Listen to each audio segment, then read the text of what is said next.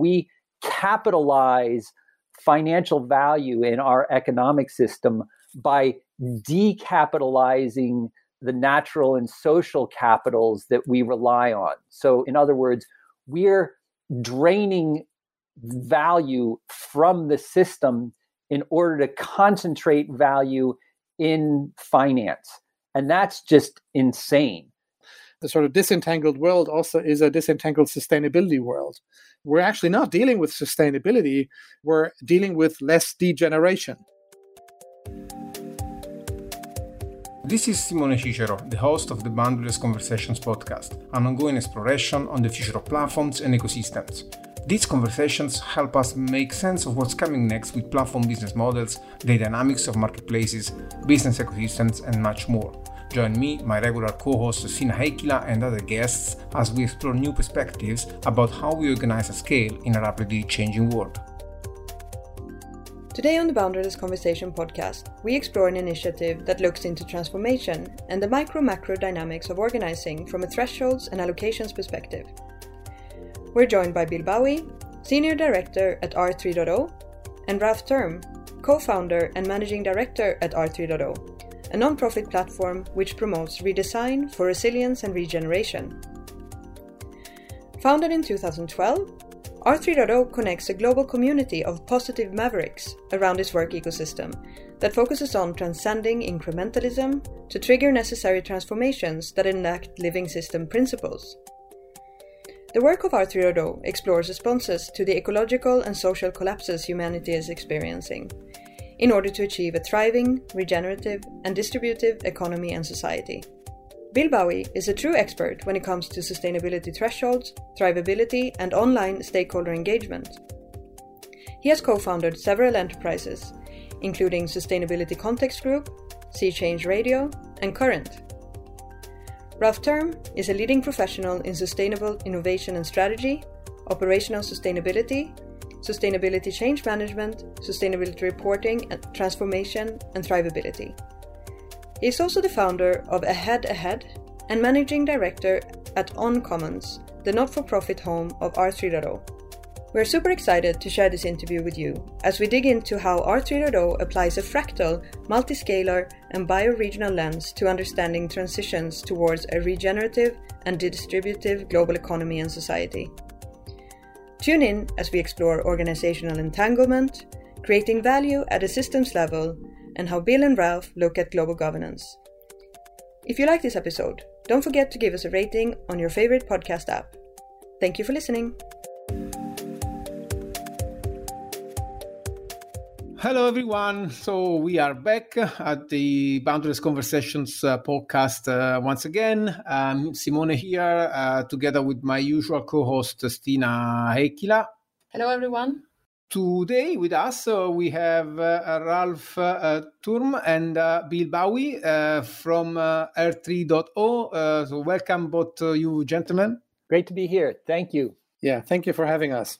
It's great to, to have this conversation. Um, it all started, you know, let's say from from you know our long-term interest for the work that you are doing. That as the loyal readers, let's say, can recall ended up in featuring uh, uh, the work that R3.0 is doing uh, in our recent white paper that we released on November 20th. Also, besides this very interesting work that you have been doing in the latest uh, papers that you have been publishing and your blueprints, uh, also a conversation we had on Twitter, you know, a few a few weeks ago uh, that started from, I would say, a concern or or maybe um, curiosity uh, that we have about uh, understanding the role of uh, uh, you know, uh, advanced reporting and uh, uh, accounting practices, sometimes based on, you know, thresholds and, Uh, uh, you know, evaluating or measuring the impacts that our organizations have on the environment or society more in general,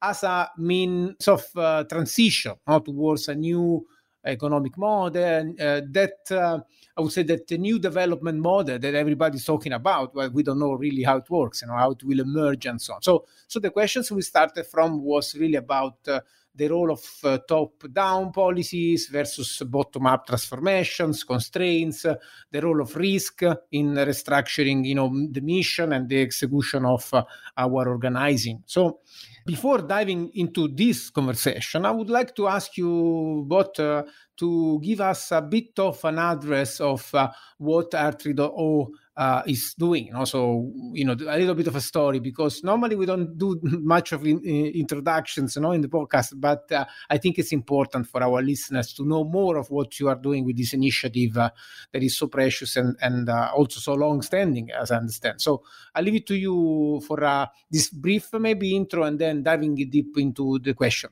Yeah, right. And it's Ralph here. I'm just going to pick up on that one.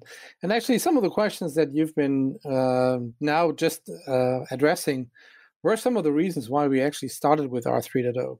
And R3.0 stands for the redesign for resilience and regeneration and um, was really triggered by the Rio Plus 20 conference uh, in 2012 when our government leaders decided that we wanted a regenerative and distributive economy and some of us, including myself and uh, and and Bill, we looked at each other and said, "Okay, so what's going to happen now?" Because there was a report that came out that was called "The Future We Want," and um, we were looking at each other and we thought, "Well, that's not going to get us there. It is really the future we design." So how are we going to design that future um, from the here to the now um, and ending up at a regenerative and distributive economy. That was really the trigger uh, in 2012 when we when we started to sort of first do some soul searching and then you know structuring what sort of work are we going to do to get us there because existing uh, standards, existing um, benchmarks, existing business model, canvas models. Um, we looked at all of them and we concluded they're not going to take us there. So, how are we going to do this? That's how we started. And uh, in the meanwhile, and now we're eight years later, actually, we have a, um, a fully fledged what we call work ecosystem where we are designing blueprints or so called blueprints, where we um, look from the ideal of a regenerative and distributive economy. That's something that we did right at the start of um, the work of R3.0. And then backcasting from there, what areas need to simultaneously um, leapfrog in order to get us to that idea or that ideal of a regenerative and distributive economy. And that is um, how it all started. And we've now designed seven of in total nine of those blueprints, uh, working on reporting and how it would look if we if it truly served the idea of a regenerative and distributive economy. Um, how would accounting need to change? What sort of uh, data architectures would we need? How would we design new business models based on the other three blueprints? How would we transform an organization? How would sustainable finance uh, uh, need to be established? Because we don't have it yet um, how do we um, design value and system value and um, design a fractal uh, economy? And last but not least and that's what we're working on right now is educational transformation and then uh, governance and funding. Those are the two blueprints that we're still working on. And uh, what all of that really leads to is a a full work ecosystem um, that creates that necessary leapfrog. As an organization, we are really seeing ourselves as uh, pre competitive and market making. We're not standing in the way of anybody who's out there and who exists. Um, they're all invited to come on board to work with us. Um, so, with blueprints, uh, we also write white papers and uh, opinion papers. We have a yearly conference. Um, but what all of that really um, bonds together is the idea of when do you actually perform sustainably, and that is where some of the vocabulary um, that we're going to talk about, I think, in this uh, in this podcast, um, sort of surfaces, and that is um, namely thresholds and allocations. And I would leave it there and uh, let Bill also say a couple of words, and then then I think we're we having the right intro right into the questions.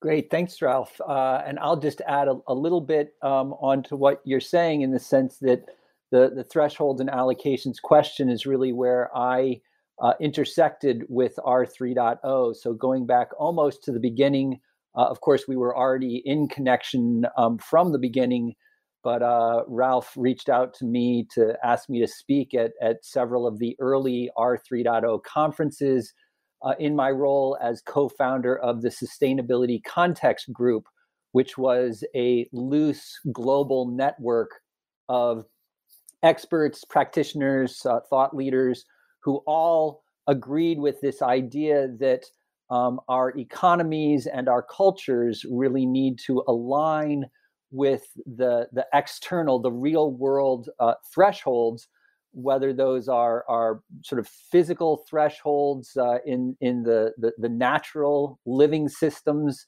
uh, or whether those are social thresholds um, in the social systems or the the noosphere, as as you call it at Boundaryless. Um, so, so that's really our connection point. I think that's where we're going to, um, uh, you know, delve into deeper but I guess the last thing I'd say is that a, a real point of, of intersection that I be, see between our work at R3.0 and the, the work of Boundaryless and, and your uh, uh, network of, of audience for this podcast and, and the folks that you work with is this notion of, of uh, taking a networked uh, approach. So, so you know, one other element of R3.0 that I think is is key is that we have a very small core uh, group working uh, for R3.0 itself, but we have a very large network of partners um, that that amplify our work and that we also consume knowledge from, and so we create a, a sort of a co-creative uh, ecosystem uh, that is is a kind of platform itself. So R3.0 could be considered uh, a platform that is leveraging a, large global network. Uh, so I'll, I'll, leave it that in terms of uh, uh intro to R3.0. Right. Thank you very much. That was uh, really important, I think. You hand me uh, this first reflection, no? that is a little bit the starting reflection we, we, we had also on this Twitter exchange no? that we had a few days ago. Our impression sometimes is that you have these two directions to address this idea of a transition towards uh, something new. Uh, somebody call it the game B, somebody call it, you know, the new development model, and, and, and somebody also see, you know, the, only the perspective of collapsing, you know, when, when thinking about the transitional state. So uh, there are definitely these two places where we, we are having this conversation. And one is the conversation around policies, no, and the conversation around what authorities, uh, to some extent, uh, collaborative ones, or you know, are essentially entitled to establish some kind of policies in terms of thresholds or you know taxing carbon or uh, you know making policies that ensure to some extent that uh, the economic players you know the, the, the traditional economic players uh, move within uh, the right space. You know they don't cross space they don't generate too much uh, or you know uncontrollable externalities and so on on the other hand, uh, it looks like uh, also something happening in the other direction. No, the, the holes, no, the, the small pieces that to some extent uh, need to change their posture towards uh, participating in the economy. So, on the other side of the spectrum versus the global policy making, for example, or the national policy making, we definitely have, uh, you know, organizations that uh, uh, focus more uh, increasingly on their um, uh, bounded contexts, like you know the the new trends we are seeing in localism, for example. But in general, the question that that we raised in this Twitter conversation was really about how do you develop an approach to directing this transition that is really complexity friendly is based on this uh, uh, uh, you know accepting these uh, competitive dynamics uh, if you want that we see happening now in the world. Now there is this concept that we mutuated from jack uh, murphy when he speaks about strategic disconnection you know? So how much of this transition and, and the work you are doing deals with the, this global top-down level and how much instead deals with uh, uh, changing driving values uh, and the changing posture of uh, the organization towards uh, things such as you know disruptions risk and you know participating in, in a more interconnected but at the same time more competitive economy and, and system. Yeah, I think that the, the the question that you ask is is fundamental, and it's actually sort of uh, hits the the target uh, in the bullseye in terms of the you know how we at r3.0 think of ourselves and and the the questions that we grapple with. So i think in, in order to answer your question in a way that people can really wrap their head around i think there are sort of two components of your question. One is sort of what are these uh, thresholds and and sort of what's the conceptual uh, thinking behind them? And then the, the the real core of your question is you know who who is it or what what process is it that we um, determine what these thresholds are and you know then how do we implement um, respect for those thresholds uh, in in the real world in organizations? And and you know is that something that that is in, uh, imposed from above or is it something that that emerges from below? Um, so so that's sort of the structure of how I'll answer your question uh, from the, the, the thresholds and allocations perspective, um, the idea of sustainability thresholds is actually um, uh, sort of a, a long-standing notion that goes all the way back to 1713. Uh, the first sort of instance of, of the notion of sustainability in the literature was from uh, uh, von Carlowitz um, in uh, uh, uh, was a German German mining uh, minister, and essentially he noted that you know the mining sector was was uh, relying on cutting down huge swaths of forests in order to coke the um, the materials that were mined. So you you know you had to to to, to um, uh, fire the what was mined in order to make it it usable, iron and such. and and they were noticing that you know there's going to be no forest left and so it's it's really at the the point at which we as a culture realized that we were using resources unsustainably that the whole notion of sustainability entered our consciousness. So you know sustainability is only a concept that's relevant when we start to enter an unsustainable sphere so you know the, the notion of thresholds um, has has long been in our consciousness, but it's not been particularly um, broadly accepted.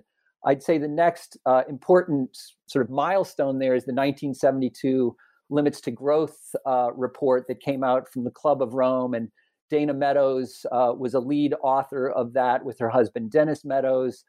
Uh, coming out of the work of, of MIT and the complexity science and systems dynamics uh, that Jay Forrester had established there. Uh, and what they noted is they just, you know, they modeled what, how the world functions and they recognized that our economic models, uh, our, our economic system would would soon use up all of the resources that that uh, you know humans rely on uh, and and that we can access in, in any kind of economic way uh, and that that would lead to um, a, a, kind of collapse, if you will. They called it overshoot and collapse, and they they noted that you know resources have what they called carrying capacity. So there's a, a capacity at which the resources can can handle a, a human population that relies on them, or even uh, other species of of populations that rely on them.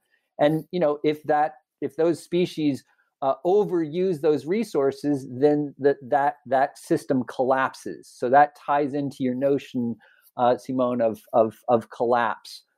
Um, if we if we fast forward, I think that the the next uh, key sort of um, milestone was was a couple of years later in 1974 when Barbara Ward uh, with the UN uh, uh, uh, talked about the the notion of inner and outer boundaries. So outer boundaries would be ecological thresholds or you know the amount of uh, uh, natural resources that that humans rely on. But there, there's also an inner limit. There's um, uh, essentially a boundary of of social resources that we need to continually generate. We, we humans need to create human or anthropogenic resources on on an ongoing basis. We have to continually regenerate these resources uh, in order to to support our well-being. So folks may recognize that notion of inner and outer limits uh, in the the sort of um, visualization of that that came about in 2012 with Kate Raworth um, uh, talking about the donut. Uh, her work built on the, the earlier work of the Stockholm Resilience Center and its planetary boundaries that focus specifically on the, the ecological ceilings both of those threads of, of work were prefigured by the work of one of our colleagues, Mark McElroy, who basically said, well, if these thresholds exist in the real world, how do you um, how, how do you apply them at an organizational level, at a company level, or at a municipal level, if you will? And that's where the question of allocations comes in. Um, that's a concept that was really established earlier on by Mathis Wackernagel and Bill Rees from the ecological footprint. They basically worked with the concept of carrying capacity and said, you know, how would you apply that to, to, to the land that's needed to support uh, a, a, population? Um, so what, what Mark McElroy did is he just applied that concept across the board, that, that there are carrying capacities to all the capitals, so to speak, or the, the, the vital resources that, that we rely on. So, not just ecological resources, but also social resources. So, this is the conceptual grounding of, of our work um, uh, at R3.0 is that uh, you know these thresholds exist in the real world, and so we humans, if if we're going to survive and and thrive, we need to work within uh, uh, or respecting those those thresholds. So so that's sort of the conceptual foundation, if you will.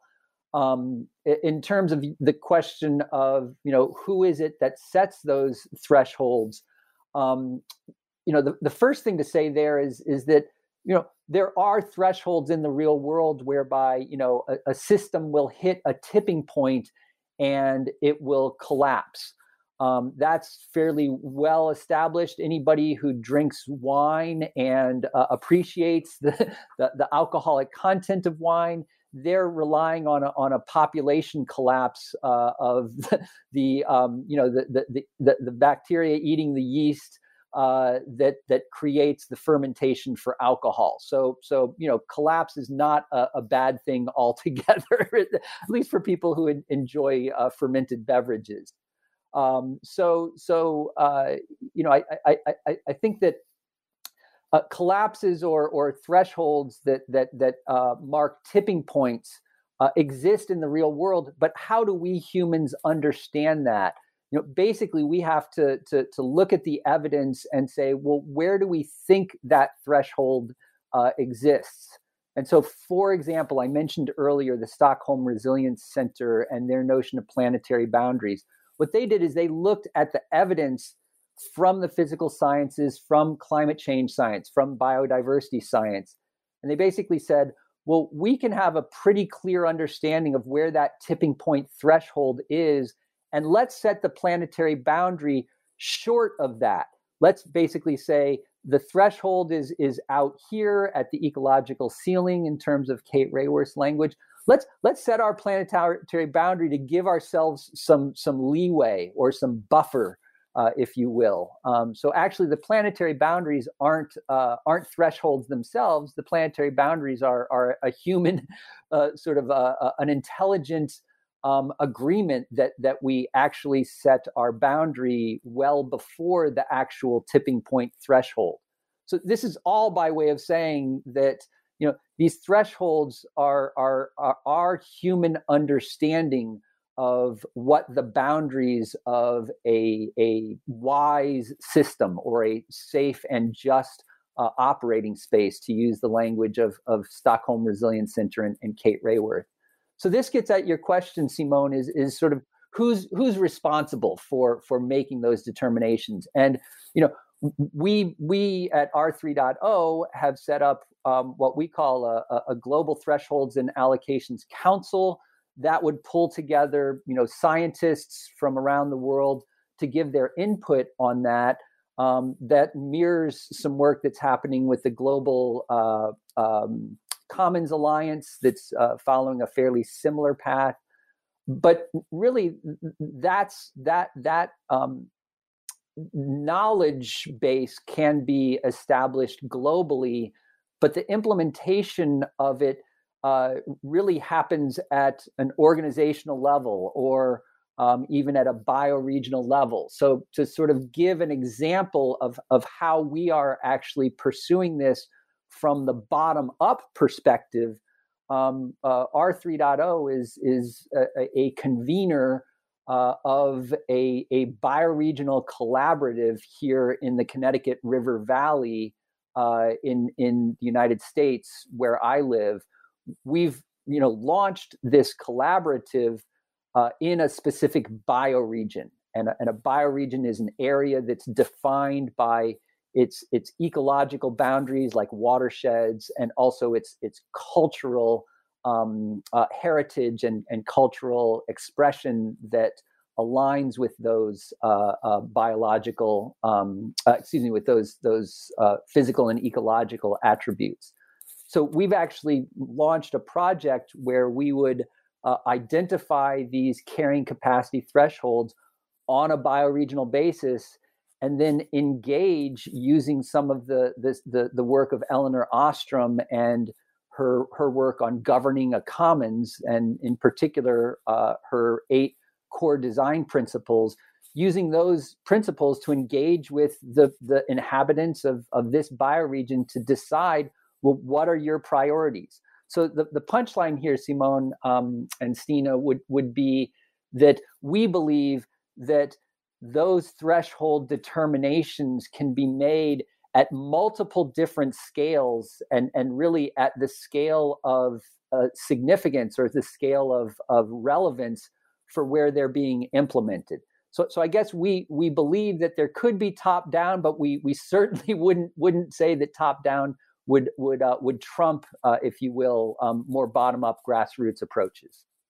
Right. Of course, we were uh, ethically sharing ideas with Stina in the background, and uh, maybe here I'm coming up with another reflection where also Ralph can can chime in, you know, if I understand well.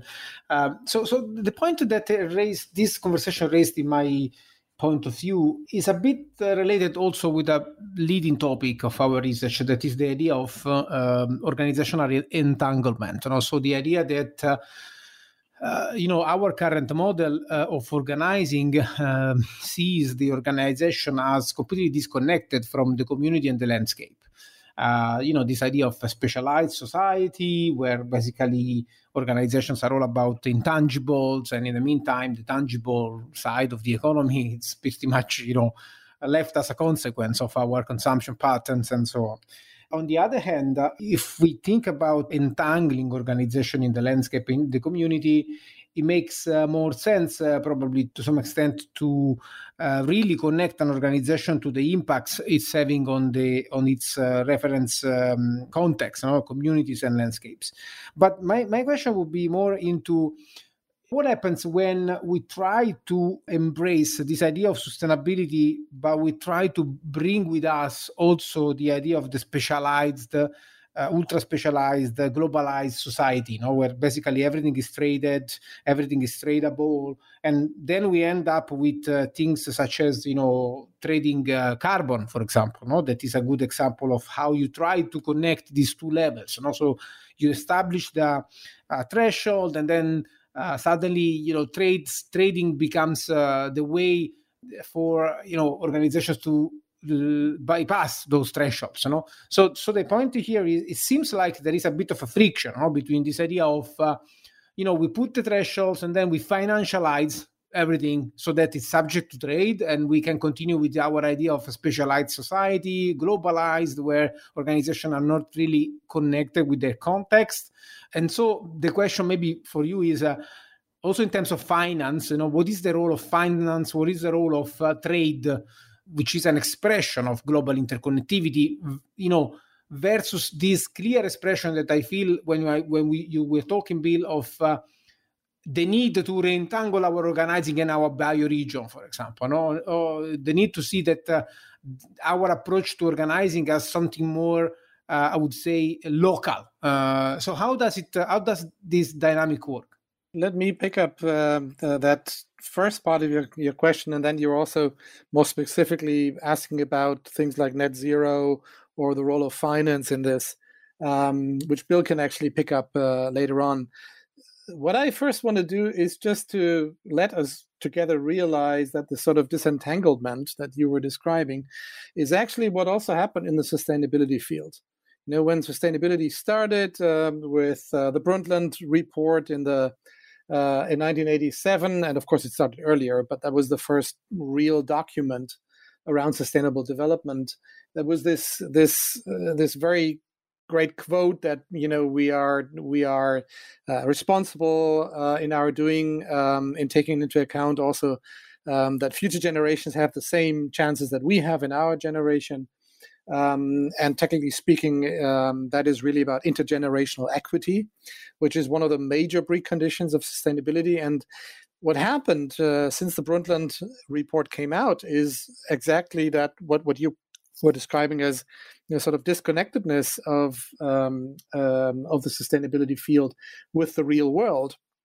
Because what happened? We abused a paradigm that was around people, planet, and prosperity, and by that mainly around humans, into people, planet, and profit uh, to make it fit better to corporations. We totally neglected the idea of intergenerational equity. Um, ask any organization today, what are you doing on intergenerational equity? You look into questioning eyes they have no idea what you're even talking about and still they have a sustainability strategy and they have a sustainability report and so on and so on. And why is that? It is it is because we actually schmoozed ourselves into a what i often call a comic version of sustainability um, which is called esg environmental social governance. Um, that's what it stands for. And the order uh, also says, okay, environment discussions came first, then discussions about social, and then finally discussions about um, corporate governance. Um, that and that was really done because the financial world wanted something simpler. I can still remember from my GRI time that um, when we are we were talking um, about i think it was the second generation of gri guidelines that had around about 70 to 80 indicators and we were talking to uh, people from the financial sector they were saying okay so um, i'm dealing with uh, two different industries. Each industry has about 100 organizations that i have on my watch list. So you want me to look at 200 companies times 70 indicators? Are you crazy? Give me one indicator well, give me one sustainability indicator or give me two, but you know, no way I'm ever going to capture 70 or 80 indicators times 200 companies every year. Um, and that is how, how ESG got born. And at the same time, sustainability started to get killed um, because what I described, the intergenerational equity uh, bit of it, the um, prosperity bit of it totally got uh, got uh, skipped from the agenda. And that's what we have right now. We and and we and also in measurement. We don't have sustainability reports. We have esg progress reports. We don't have sustainability benchmarks. We have benchmarks of those um, who say who are best in class um, of those who um, who just became a little bit less bad in what they did so what we what when we talk about sustainability today we need to just capture that we're talking about a very reduced idea of sustainability called ESG, and that that doesn't really uh, connect to sustainability at all. Um, and that's also a huge part of uh, our work at uh, R3.0, actually captured through the idea of thresholds and allocations. And therefore, it is such an important part of our work. But I think I think it what I what I wanted to say is that I show that there is a parallel that that the sort of disentangled world also is a disentangled sustainability world um, and that uh, we're actually not dealing with sustainability. Um, we're dealing with less degeneration in many parts of the world, and not about you know the dividing line of sustainability would where you cross from less gen, uh, degeneration to actually regeneration and we're doing very little in that part and the majority i would say 95% uh, of everybody um, calling himself a sustainability expert is an ESG progress expert, um, and sometimes not even that. So, so that that is sort of a starting point. And Bill, I think you could say a little bit more about the idea around net zero, about the role of finance uh, and sustainable finance. Thanks, Ralph. And I, I, think I'll also sort of tie in this notion of organizational entanglement, um, building on on this sort of entanglement or disentanglement that you've been talking about. But I think you know, uh, Simone, when you ask about uh, sort of carbon trading, um, I think there's two layers to look at there. One layer is the carbon itself and and how one accounts for that, And the next layer is this assumption that if you put a price on something, that that will help manage it. I think both of those are are are, are complex and uh, problematic in the way that they're being dealt with. So I'll, I'll deal with them sort of one at a time. The net zero idea, or the idea that that what we want to come to is um, net zero uh, carbon emissions, so that we're essentially creating the kind of dynamic balance that the natural world uh, has achieved uh, throughout the Holocene, which is the sort of Goldilocks era that human civilization developed during, was this period of uh, global temperature stability, where, where we kind of magically achieved this uh, uh, zone of comfort uh, where where um, uh, human societies and and other species could could thrive. Uh, so we're way out of whack with that, and we're getting more and more out of whack with that. Obviously, from the primarily from the uh, emissions of of, of greenhouse gases from fossil fuels. So we need to get back into that dynamic balance that the natural world says. And so doing that, we need to get to uh, our, our carbon emissions and our carbon sequestration balancing each other out. So that's the concept of net zero. And the problem with net zero is that um, twofold. It assumes that that you can sort of count uh, count and account for all of that carbon in a disentangled way um, uh, that that sort of sorts out the inherent entanglement between companies. Um, that's a complex uh, endeavor in itself. It's it's possible to do that, but it's very difficult to do, particularly with the the, the conflicted interests that we have. Um, and and I could just you know point very quickly to uh, you know Shell's recent uh, net zero announcement that you know everybody was trumpeting it about when it first came out uh, a month or so ago, and then as soon as people started peeking under the hood, they recognized that that Shell wasn't actually calling for reducing its carbon emissions; it was just calling for uh, you know waving a magic wand and creating carbon sinks sometime in the future by using you know several uh, uh, Earth's worth of land uh, to plant trees to, to to suck up that carbon. So so that's just an example of, of that side. On the on the, the the the financial side of things, I'd say that the Achilles heel there is the assumption that that that um, the resources that are being monetized or the, the you know by putting a price on something all of a sudden that resource becomes fungible or tradable or transferable if you will. And and the the the, the core problem with that is that uh, resources um, you know you may be able to trade resources but you can't trade the carrying capacities of those resources or the the thresholds uh, of the resource um, uh, stocks themselves.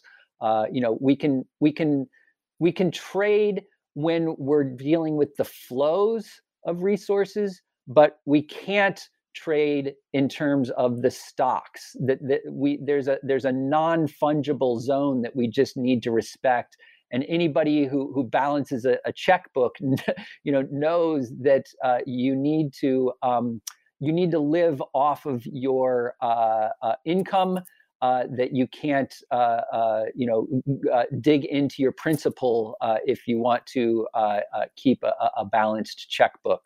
So, in other words, you can't go below below your zero balance.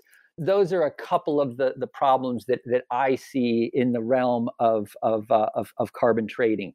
Thanks. let me see if I can come back from the disentanglement thesis and and we're talking a lot on this system level and the system thresholds and allocations and so on. So I'm curious about the small pieces in the system. And of course, you are uh, really careful when you're talking about context of sustainability. So, and I know that we also mentioned in the beginning of the conversation the fractal economy. So I'd love to hear how this ties together. So if we imagine that we have many small pieces making uh, the whole, maybe of different sizes, but in a way, if one force becomes too di- disproportionate, the whole system can be put into disequilibrium. So, how should we think about these smaller parts uh, of the system and the different dynamics that are taking place? And I guess coming back to those uh, multiple contexts also that you mentioned between organization, no one is operating in a in a void. Uh, so there are many relationships taking place both with the landscape and with different organizations. Uh, so I don't know if there's a clear cut question, but maybe if you can expand more on what you mean when you, for instance, talk about a fractal economy and how that can help us understand where regeneration starts and how your framework is conducive to that. Yeah. And yeah, Ralph is here. I'm I'm just gonna again take a first step at that and, and Bill can chime in. Um, I think one of the things um, that has really been essential in our thinking right from the start is that notion of multiple levels um, in which economies uh, function. Um, and we established that in various pieces of our work where we are calling these different areas um, nano, so the personal level where where things happen, the micro level, which is normally an organizational level, um, a meso level or meso level, which depending on where you come from can has different uh, can have different sorts of um, um, uh, boundaries. So there's a there's an industry uh, on an industry specific level. There is a habitat from a from a geo uh, level, and there is maybe um, from a financial sector uh, perspective the idea of a portfolio. All of these are uh, conglomerates of different micro level um, organizations uh, led by nano level personnel, of course. And then there's the, the macro level, which is really the economic, ecological, social systems level. And uh, just recently in our work, we actually added a supra level where all of these things come together um, actually to um, to define you know well-being through the creation of system value. Um, so so we think through these different levels in all parts of our work. And then in our uh, value cycles blueprint that you're also citing in the um, uh, uh, in your white paper, we um, actually referred, or you re- referred to our work um, in the in the value cycles blueprint, where we are where we wanted to bring together the, those two uh, components of questions. One was what is of value really in a regenerative and distributive economy, and uh, what sort of economic system design would actually be needed. And that was more of an answer um, towards that sort of newly created buzz around the idea of a circular economy as sort of the end goal, which we doubted just simply from our earlier sustainability perspectives. Uh, and knowing that on these different levels, that uh, this, these multiple levels, an economic system design is not just always circular. So um, we we know that certain parts are always linear. We know that some parts are circular. Some plots, uh, bringing the timeline into that perspective, are, are cyclical, and we also know um, that there are spiral aspects to that. So an economic system design that is only focusing on the design of a circular economy is dead on arrival from our perspective. It needs to capture all the different levels um, of development as well, and that is why we came up with the idea of um, of of a fractal economy um, that combines all of those aspects um, in the best possible way, as as actually nature does. So um, from that perspective, um, our work is actually really you know, looking to combine those different levels also in the design um, um, of an economy.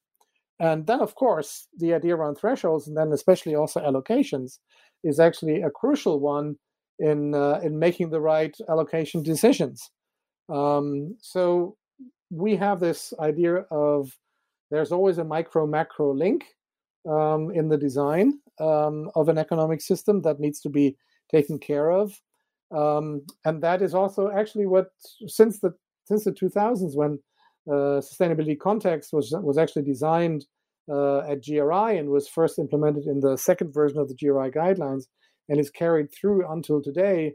um, really got its its its its hold that it needs to um, acknowledge the limits and demands, or now called thresholds and allocations, uh, in actually managing um, such a fractal economic system design and and the economic system then as well two quick things on on top of that ralph. Um, uh, you know so just just building on the idea that you established that the global reporting initiative uh, sustainability context uh, principle established the idea of the micro macro link between organization level impacts and systems level outcomes. That that's sort of what defines sustainability um, and and also you know your notion that that that's what brings about the need to allocate responsibility for meeting those thresholds. Um, you know the, the notion of allocation what what what what i always like to say is that we're always allocating resources. Um, you know every time that that we buy something every time that a company um, uh, purchases land to uh, to mine on, for example, it's allocating resources. So allocation is always happening. It's whether it's being done consciously and in a, a, way that takes justice, uh, fairness, and proportionality into into account. What it does, though, is that allows us to to um, scale down to the level of uh, uh, micro enterprises, for example. So, you know, with an allocation system, um, Stina, y- you could allocate resources to a very small organization or even, you know, to an individual level. We could certainly, um, you know, allocate, and, and there are, are apps that do this, you know, what's an individual's allocation of the carbon budget, if you will um, the, the question really becomes you know how do you do that in a fair way where you know i'm not over allocated resources such that somebody else gets under allocated those resources? Um, i think that also happens between different um, scales and also different parts of an economy uh, different resources if you will. So so i guess two things that i'll end by saying is one uh, the, the notion of system value uh, is predicated on the idea that we're creating financial value right now. So we capitalize financial value in our economic system by decapitalizing the, the the the natural and social capitals that we rely on. So so in other words, we're we're draining value from the system in order to concentrate value in finance. And that's just insane. You know, we really need to be focusing on creating value at a systems level and distributed throughout that system in a fair and just way. Um, and I, I, think I'll actually end there. I was going to say one more thing about multi-level selection, but I think that that that get, uh, maybe goes too far down a rabbit hole. Or I'll see if we can uh, address that uh, in a, in a future question. I think we'll we'll get there. We'll get there. But thank you very much because I was going to ask about the individual level, but you you you came ahead of of the question. So I'm going to pass over to Simone for his follow up in this conversation we are having, there's a lot that resonates with some topics that we have been also touching upon with uh, some of the guests uh, on this podcast. And, and I, I, was thinking mainly two topics, but one conversation we had with uh, Joe Norman, for example, uh, that was around uh, this idea of subsidiarity, you know, that uh, is making a point around that recently. So the idea that we should be dealing with needs and pros and key processes uh, at the smallest uh, level, let's say, not the smallest uh, context possible. No? So you can think about, uh, for example, what is the layer where you deal with uh, food production or energy or education or welfare, for example, these economies of essentials that we often talk about. And if we look at fractals, essentially we started to think in terms of, for example, autarky and uh, strategic disconnection and uh, self produce your own key elements of the economy. Maybe if I can share a reflection, we're talking about organizations. And when it comes to organizations, these uh, will project uh, a whole lot uh, new uh, challenges into the organizational sphere that deals with the local. So normally at the moment at the local level, we don't really do much organizing. Uh, you know, maybe we do some administrative organizing, but uh, just uh, keeping the, the, roads clean and uh, you know the aqueduct functioning maybe. But it seems like we should be looking into a lo- whole lot more of the economy at that scale. That's the organizational challenge. But there is also quite a political topic, you know, because, um, uh, and this is maybe a good start for the closing part of this conversation, but uh, what do I mean with the political aspects? It seems that we are looking a lot into some kind of pre-modern or even modern maybe ways of uh, managing and organizing things uh, that has been uh, completely uh, or you know completely transformed and or destroyed by these postmodern economic systems that we have, this is completely disentangled. So my concern is uh, there needs to be some political disconnection from the, the situation we're living now and uh, having really a sustainable economy and organizing. Uh, and it seems that it inks uh, a lot towards, you know, traditional ways more than globalized postmodern ways that has expressed, for example, things such as the SDGs. Mm-hmm. Yeah, well, I, I, think I'll take first stab at, at this one. Um, and uh, this points to a, a, conscious decision that we made at R3.0 in 2019. Uh, and that's when we had uh, several of the people that you've mentioned at the beginning uh, at our conference. So um, Nora Bateson, as as, as uh, um, you mentioned, I think actually that might have been in our our uh, pre-conversation, or or maybe you mentioned it at the outset that, that you've had a recent conversation with with uh, with Nora about transcontextuality. Uh, but in particular, um, a, a, session with Kate Raworth and Joe Brewer, in particular, where Joe laid out the work that uh, he was doing at the time around um, bioregionalism and essentially recognizing that uh, this ties into our earlier conversation that, that sort of the top-down approach of, of solving uh, issues was was you know proving to be um, uh, uh unsuccessful uh, and even maybe you know part of the problem you might say. Uh, and and a lot of that is I think due to the political power dynamics um, that we have come to uh, believe in in the, the modern world or the postmodern world. Uh, essentially, the belief that that we can achieve progress uh, through our our faith in in modernism and. Uh, that you know may or may not be uh, you know the, the evidence is suggesting that um, our pursuit of progress is is actually what's what's killing us if you will if if you um, sort of believe the empirical evidence um, and uh, I've been introduced to the work of Bruno Latour recently, who, who questions whether modernism uh, actually exists or, or whether it's a, it's a myth. Um, but I, I, won't go go down that particular um, rabbit hole, but but rather just focus on this question of bioregionalism that that Joe Brewer um, really, uh, you know, he reasserted uh, after we had been introduced to that idea by John Fullerton in, in 2015. So you know we'd been stewing on it for four years uh, and we made a commitment after our 2019 conference to uh, extend the work that we had been doing which was largely from a top down um, perspective of trying to change things at the systems level.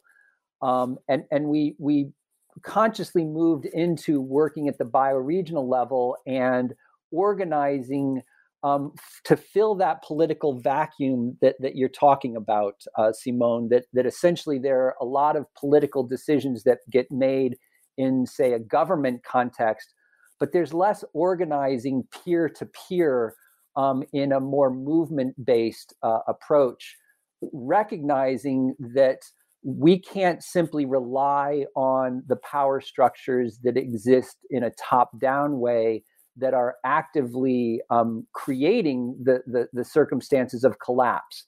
We have to work in an anti fragile way that uh, increases resilience on, on a bioregional or a localized level.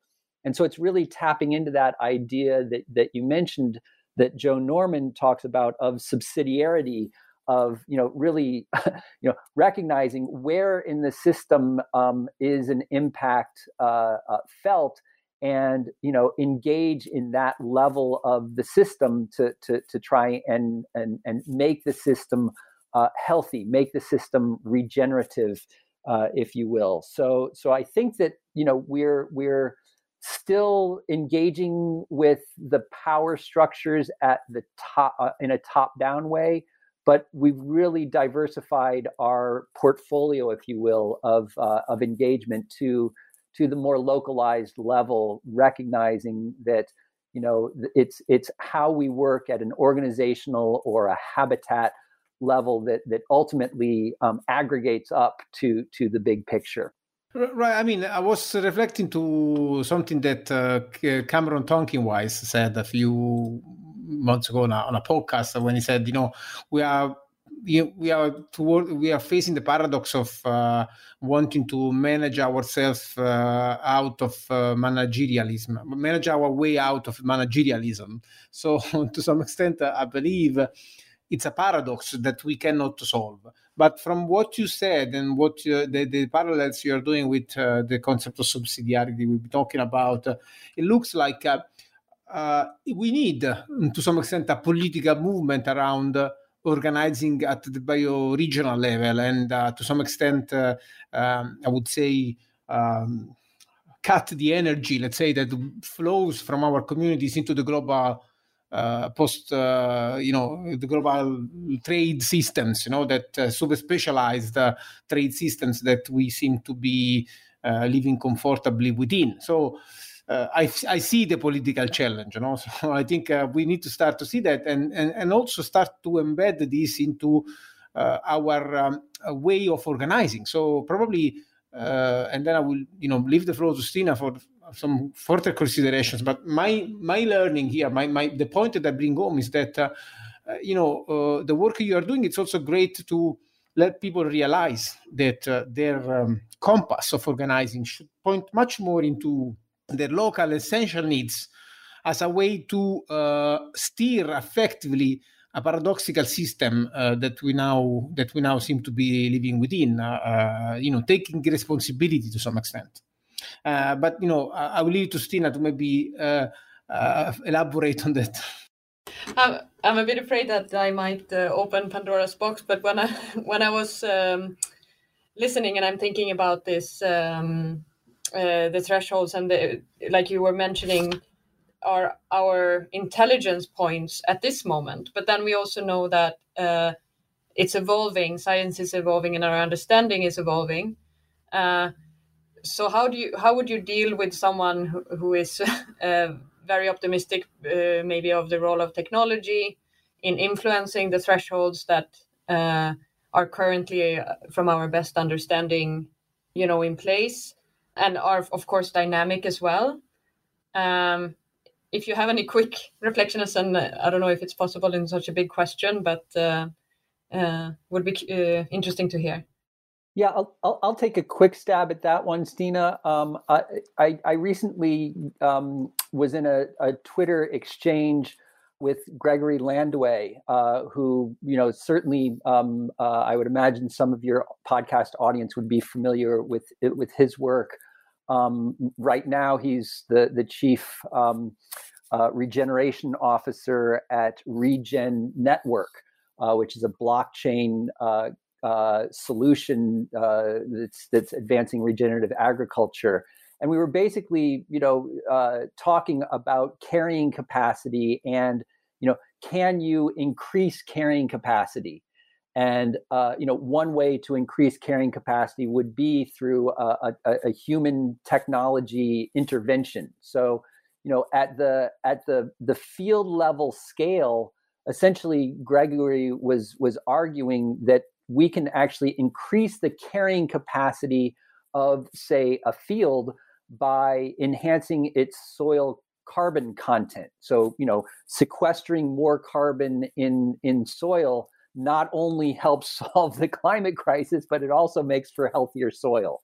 Uh, so you know, and and I actually think that that Twitter exchange um, sort of introduced uh, um, maybe more perception of division than than actually exists. Um, at, at, least upon reflection, I see that that um, you know I was arguing more at the macro level or the systems level where I think that our attempts to increase our carrying capacity or sort of increase the, the threshold, if you will, um, often introduces what uh, William Catton, uh, author of Overshoot, calls phantom carrying capacity. So it's it's the illusion of carrying capacity, but you've actually just um, uh, expanded the ability of a system to to, to function by um, by overtaxing it.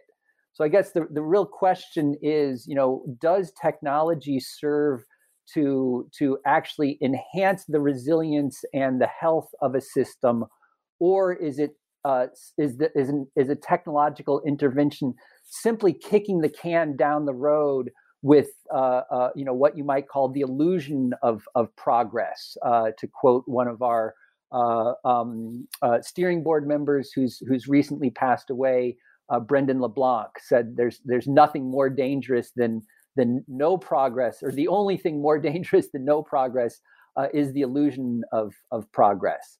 So, so I think that's the, a, a quick uh, a quick response. And uh, Ralph, I don't know if you've got anything to, to to to add on to that. I just simply don't believe that technology is the lifesaver. I think I'll, I'll I'll just leave it with that one sentence because it offers so many different directions, and it needs the humans to understand and to manage this. So, from that perspective, technology might be helpful in certain ways, and in other ways, it might not be. So, um, I don't believe into technology to be so the focus point of uh, saving humanity.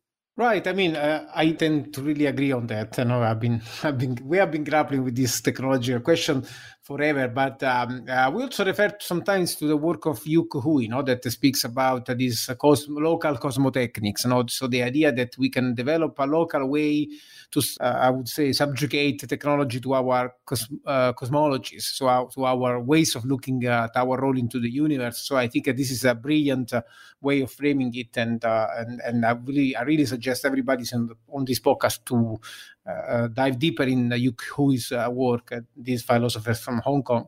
But coming back to, to you for the closure, I, I think uh, I want to highlight a few points that I bring home from this conversation that. Uh, um, you, you, know, technology maybe will, won't save us, like Ralph said, but maybe organizing can. And uh, it's really about uh, looking at organizing through the lenses that you have been bringing up. So, this idea of uh, fractals and multi scale application, and also mastering maybe finance in a way that uh, you, you, speak about multi-capitalism uh, this uh, the idea to project a multiplicity of identities and possibilities and contexts into a otherwise uh, very monolithic uh, technique that uh, humans have been creating this idea of capital capitalism and finance. So i think it's really a call to i bring home a really a call to you know uh, uh, be attentive to thresholds and you know these global conversations but also on the other side uh, um, equate this equation let's say with enough energy and enough attention and responsibility uh, towards uh, uh, organizing at every level, not just at the global one, but also at the local one, the bio-regional one. So to step in, you know, in terms of almost as a political choice, to become organizers uh, at these levels. And uh, I think this is a very good uh, point to, to end up our conversation. So, as a closing point, maybe if you want to add uh, anything that uh, it's important on your side these days so news or particular uh, initiatives that you want to refer our listeners to and of course where people can connect with your ideas and your work more specifically Sure, I'll, I'll, I'll take a first crack at that um, on maybe the the idea side of things, and uh, leave it to Ralph to to maybe announce some of the ways that uh, folks can can touch base with us. Uh, on the idea side of things, uh, Simone, I think that that you know the idea of cosmo localism uh, that that we came across through Michel Bauwens of the Peer to Peer Foundation is is something that we embrace. Uh, and it also ties into the, the notion I mentioned earlier of multi level selection, which is uh, from the field of evolutionary biology. And it basically says that, you know, natural selection doesn't just happen uh, at the species or, or you know, uh, individual level, that, that actually selection can happen at the group level. And so, you know, uh, uh, groupings of, of individuals can tap into uh, behaviors that are predisposed towards uh, uh, being selected by evolution to, um, to, to, to be successful. So we certainly embrace that approach, um, and that's that's you know work that we're increasingly integrating into our our writings. Um, uh, but but maybe that's a good bridge over to Ralph to to share some of the ways that folks can connect with us here at R3.0. Um, so I'll, I'll just give my thanks to, to to the two of you, Simone and Stina, for for hosting us. Yeah, great. Thank you, Bill. Um, I think um, I uh, introduced our organization R3.0, which is actually a not-for-profit organization producing global public goods um, that uh, are available for everybody. You can download them from our website. Um, you don't even have to leave behind an email address. Uh, so we're not uh, harvesting any data from those that um, that uh, download our work.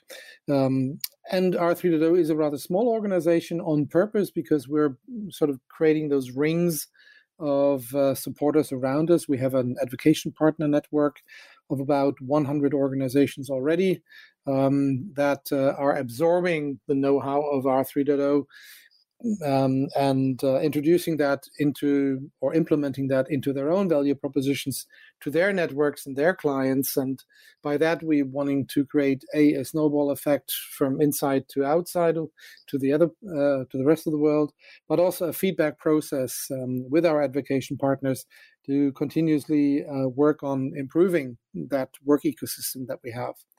Um, so that's that's an that's an open invitation. We also have an an academic alliance, uh, and we're also thinking about adding two more rings around our our our planet. Um, one around um, the investment or financial sector or, or investor sector, and, and then um, at a later stage, when our know-how is even better known, uh, also a government network.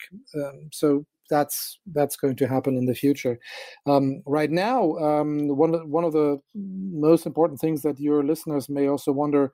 Um, how are we going to implement those thresholds and allocations? And we talked about that um, already a little bit around the Global Thresholds and Allocations Council and network idea. But we're also doing a very practical project right now with the United Nations Research Institute for Social Development, uh, a project that we call Thresholds of Transformation, where uh, we are actually piloting uh, with around about two dozen organizations from the for-profit sector, but also from the social and solidarity economy sector, um, a set of indicators that are thresholds and allocations based, uh, just simply to also break through that idea uh, that the non-activity of other standard setters uh, doesn't have to do with the fact that this cannot be done, or it's too complex or too complicated. Um, so we're we're really wanting to um, to prove that that it is possible, uh, and there will be final results of that uh, project coming out by the end of the year, actually through UNRISD. And then, last but not least, like every year, we're having a, um, a yearly conference. The 2021 conference will happen in September, 7th and 8th of September. Um, the website just, was just opened, and uh, we announced it in our newsletter. So that is also sort of a yearly check-in point into the news developments around science and behavior, finance and growth, or anti-growth, or degrowth, or regrowth, whatever you want to call it.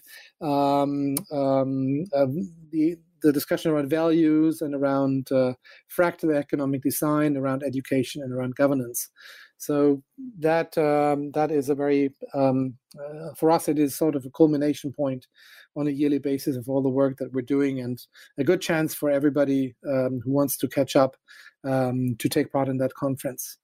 So uh, thanks, uh, Simone and Stina, for having us. Um, over to you for final words. Thank you, thank you both. I think uh, this is uh, sounds like a start of a conversation more than uh, more than a closure, uh, and I'm sure I'm happy that our listeners are now more aware of the work you are doing, and maybe they can really contribute you know, to this important conversation. So thanks very much about about this. Stina, do you want to add something more? No, thank you. It's been a great conversation and looking forward to sharing it with the with the listeners. So thanks uh, everybody and to our listeners. We catch up soon. Thank you for listening to this episode of the Boundless Conversation podcast. We truly hope you enjoyed the show. If you did, please share this episode on social media, review our show on any major distribution platform, and don't forget to subscribe for new episode releases. Stay tuned on www.platformdesigntoolkit.com for our latest news and updates. There, you can also find our free design tools, opportunities to learn how to use them, or connect directly with us to use our help in designing your platform and ecosystem strategies in these turbulent times. We also want to thank Walter Mobilia Leo Sound for the ad hoc music.